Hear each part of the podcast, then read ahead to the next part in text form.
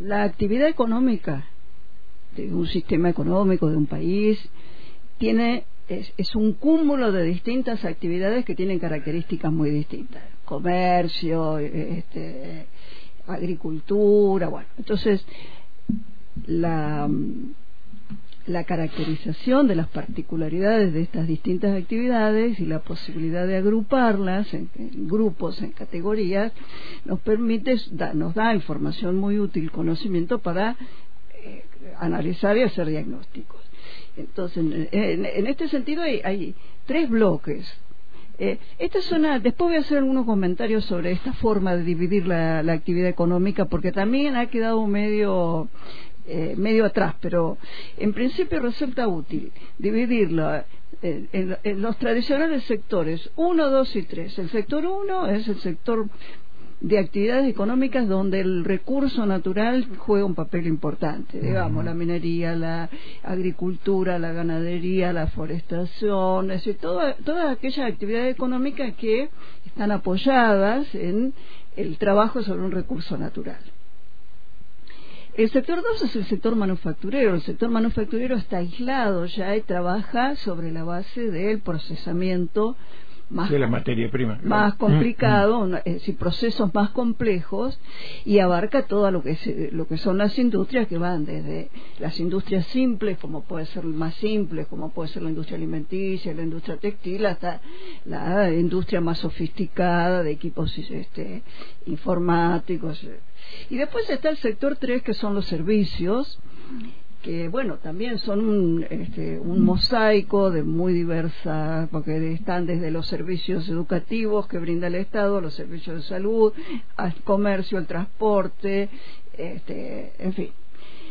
Eh, eh, esta, esta categorización o esta, esta división nos permite ya entrar en un tema que, que es importante, es decir, no, no, no son una, una economía eh, el, desempeño de una economía, el, resultado social para todos nosotros, depende de cómo estén equilibrados o no estos sectores. No da lo mismo. No es lo mismo un, sistema económico estructurado sobre la extracción de recursos hidrocarburíferos que un sistema económico como, por ejemplo, el británico, que es un complejo de bancos financieros. Eh, son eh, las realidades sociales que emergen y se van este, construyendo a partir de esta de esta base económica hacen muy diferentes los sistemas y la vida de las personas.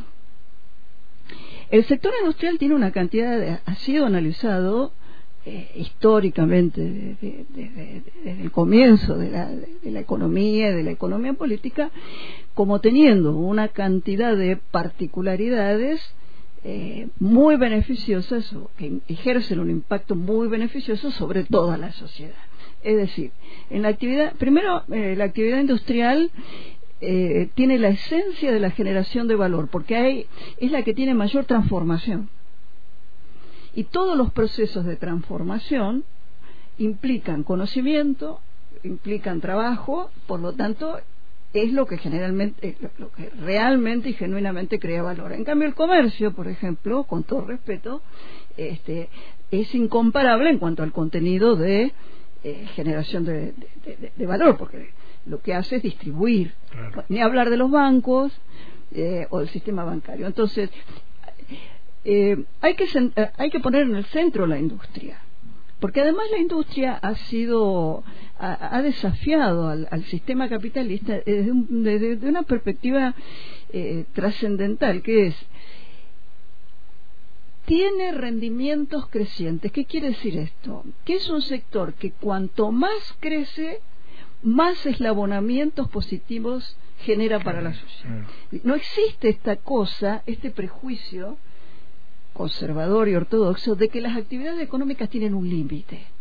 Así que producir hasta acá está bien y producir. No, acá la industria demuestra que es como un motor que genera lo que algunos economistas como Caldor llamaban eh, círculos expansivos positivos. ¿Esto qué quiere decir? Que una, un comportamiento circular.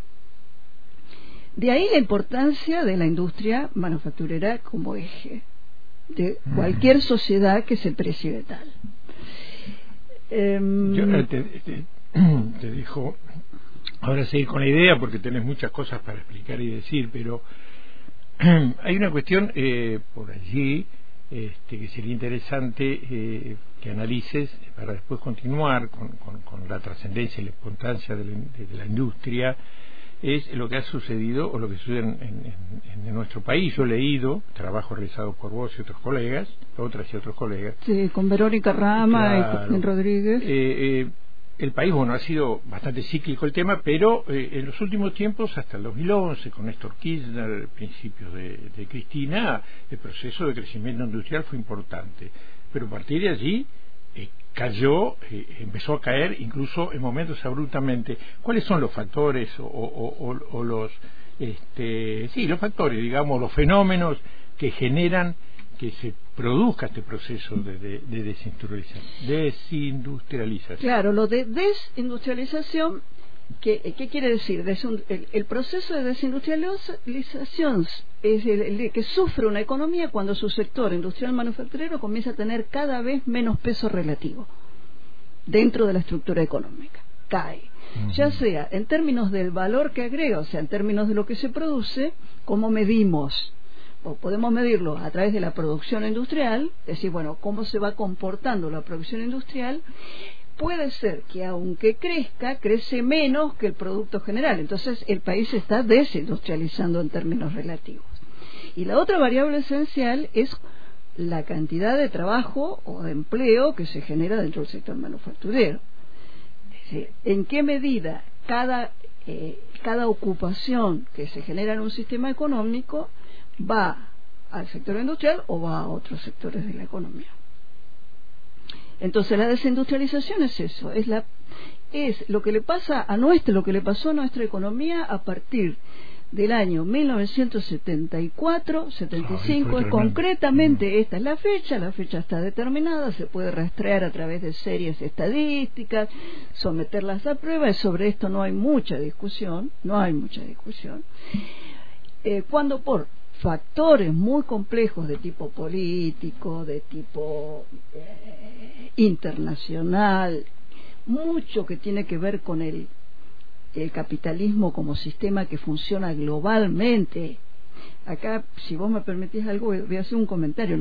Uno de los de las limitaciones que que nos impiden buscar soluciones, no buscar soluciones, pero sí avanzar en el conocimiento para tratar de mejorar nuestra situación económica y social, es el excesivo peso que le otorgan los análisis a, eh, la dimensión de lo nacional.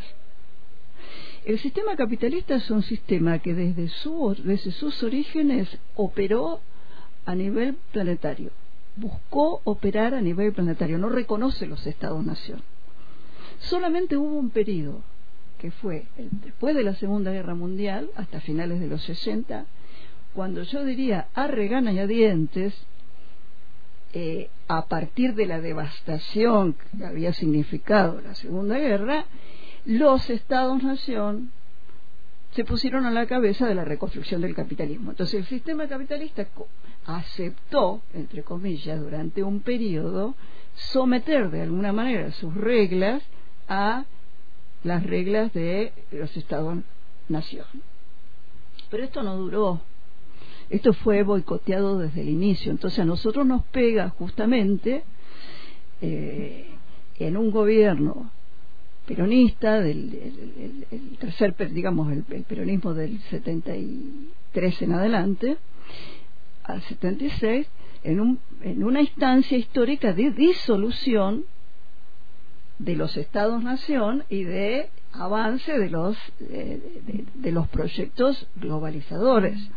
Al peronismo cuya estructura digamos cuya base la base política del peronismo era la construcción de un capitalismo de estado-nación entonces ahí se presenta un problema histórico político grave que la sociedad argentina resuelve de la peor manera que fue con el golpe militar.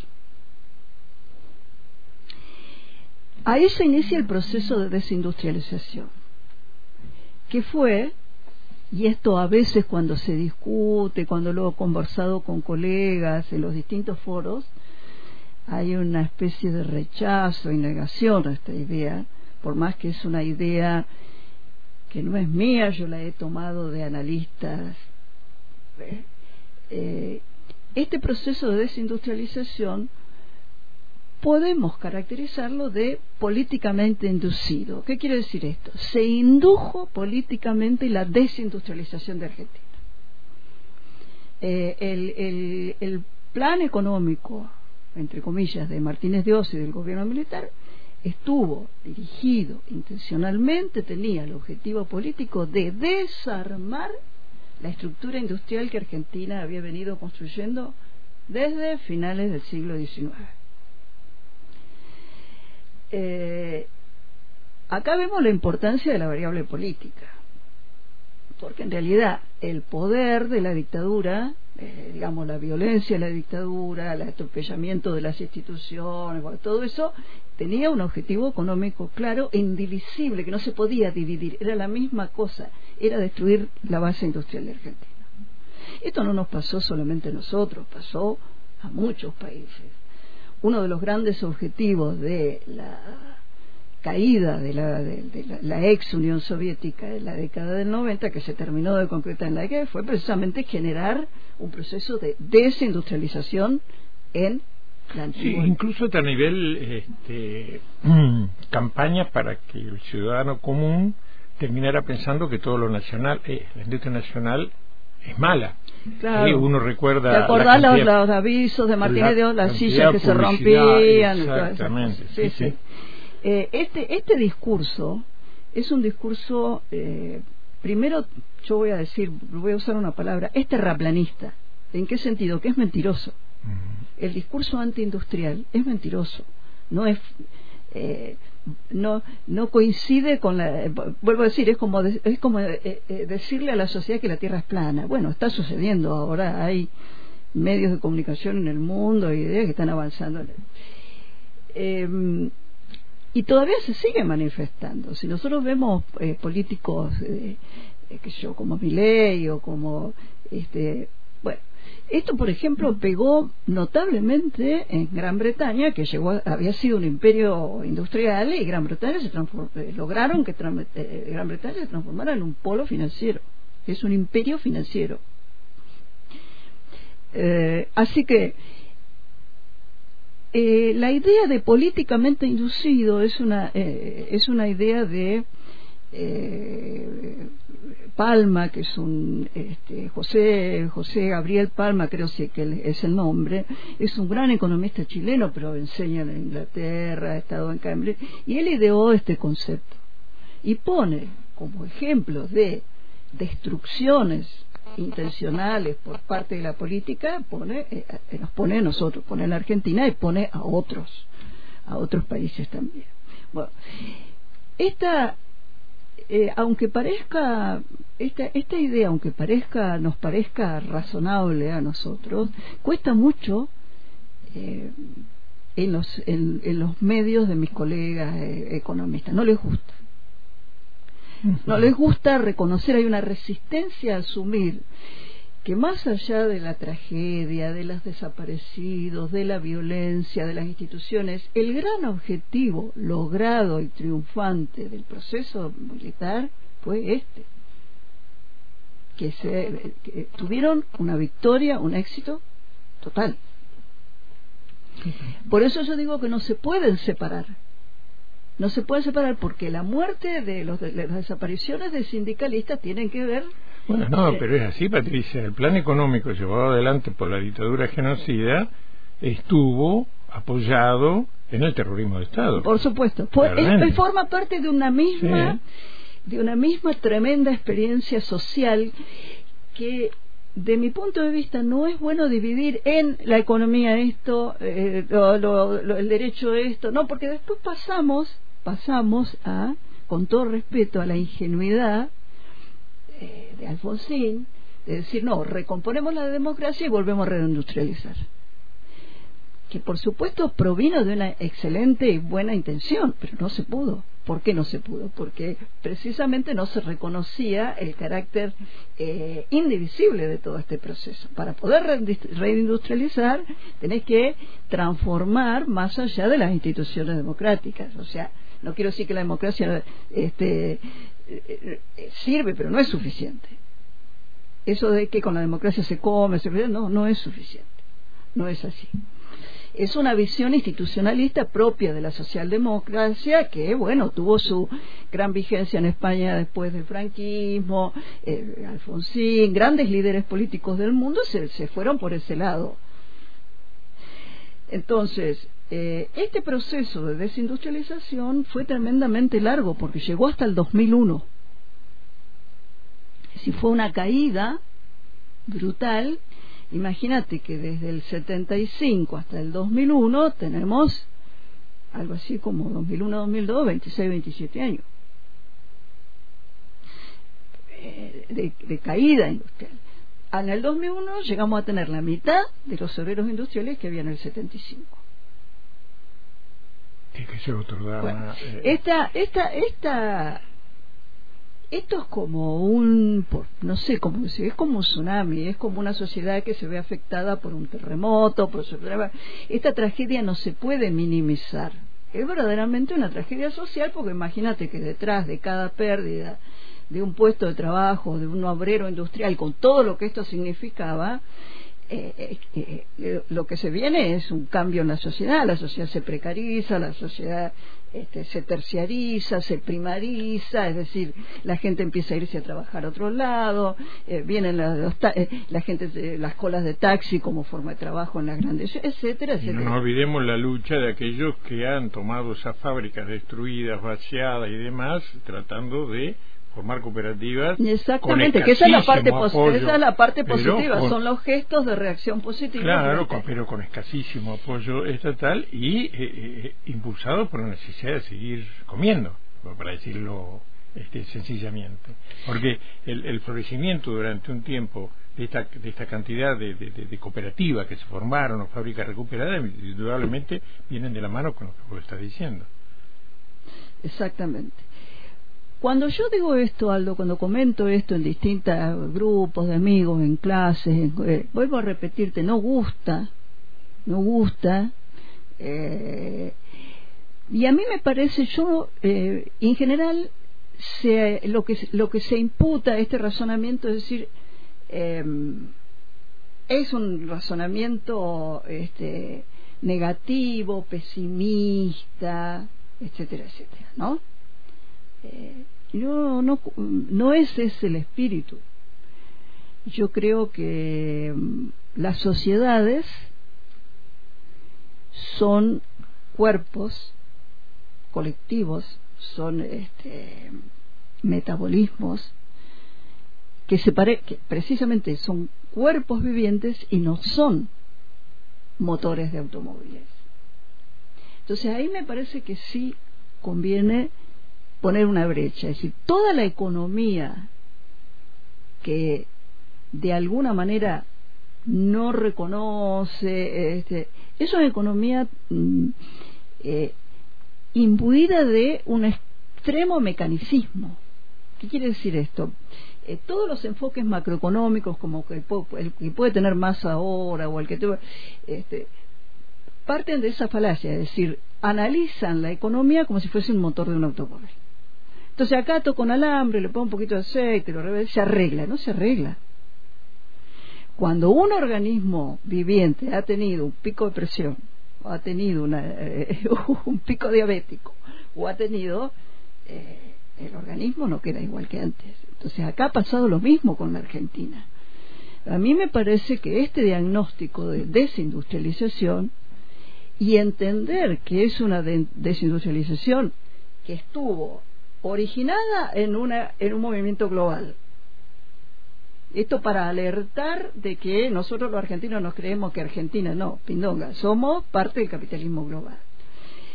Por un lado, aceptar el carácter global de esto y por otro lado, aceptar eh, el, el, carácter de fenómeno social que hay que comenzar a diagnosticar para reparar, si es que se pretende reparar.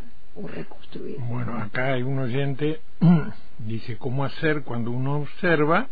Él dice que es, pertenece al peronismo, lo, lo, expresa. Eh, eh, ¿Con qué expectativa mirar cuando uno, dentro de lo, para, de lo poco que entiende, este, no observa que las políticas económicas del gobierno nacional estén dirigidas eh, precisamente a recuperar la industria. Bueno, exactamente, coincido y ahí mi, mi, visión es muy este, quizá terminante. El proceso de reindustrialización de Argentina no va a ser posible con la estructura de gobierno y con el esquema político vigente.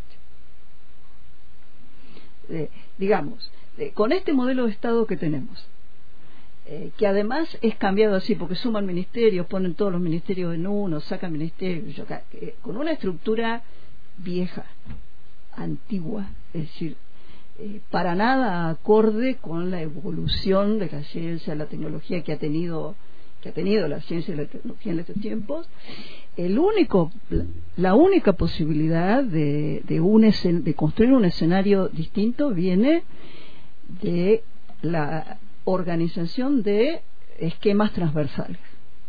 Desde mi punto de vista, estos esquemas transversales tienen que estar liderados y centrados por el sistema científico-tecnológico. No es, no son los diputados, no son los ministros, no son los intendentes, ni va a ser nunca el presidente de la República, ni menos los jueces, los que van a llevar adelante un proceso de reindustrialización por propia definición es imposible. Esto tiene que venir del sistema científico-tecnológico. Nuestro sistema científico-tecnológico, INTA, INTI, INVAP, universidades, es lo suficientemente poderoso como para tomar la iniciativa, a la que después seguramente, claro, se van a ir sumando empresarios, trabajadores, sindicatos, este, esta, esta organización transversal que se me ocurre a mí plantear. Pero el verdadero problema, la raíz de esta, de, esta cuestión, está en la eh, inmovilización que uno observa en este sistema científico-tecnológico. Y para mí eso tiene una explicación, que son las sucesivas, eh, el impacto institucional del eslogan de la, de la restricción presupuestaria. El INTA, el INTI hace desde la década del 90 vienen sufriendo, si no antes, todos, las universidades, todos venimos sufriendo el embate de no hay plata, no hay plata, no hay plata, restricción presupuestaria. Entonces, ¿en qué nos transformamos? El INTA, el INTI, no, fueron pensados para como apéndices, y menos las universidades, como apéndices del Ministerio de Economía o de la Secretaría de Presupuesto. Esto es negar su propia esencia. Son organismos independientes. Lo mismo que organismos importantísimos como el PAMI o como el ALCES. Entonces, eh, desde una perspectiva, eh, digamos, de transformación interna, que es la que no se observa, tienen que ser estas instituciones las que después eh, convoquen a los gobernadores, a los intendentes, a los diputados, pero sobre la base de un diagnóstico eh, transversal que diga, señores, eh, yo, yo había trabajado, eh, trabajé mucho, lo, hice un trabajo muy grande para el COPADE con otros colegas, con Norma Noya, también con Verónica Rama, con gente de Neuquén, Nora Díaz, del Departamento de Economía, hicimos una propuesta de, industrialización para la provincia de Neuquén en el año 2010-2011. Bueno, la tomaron así, ahí la dejaron, obviamente. Este, no fue más que un ejercicio, pero nosotros, nuestro equipo, eh, viajó dos años, ciudad por ciudad de la provincia de Neuquén, organismo por organismo de la provincia de Neuquén, dos veces por semana. Y eh, diseñé un instrumento al, que, al cual denominé eh, eh, trama potencial de valor, donde demostré que en lugar de hablar de automóviles, tenemos que pensar que cada producto industrial es un entramado de conocimiento y de actividades.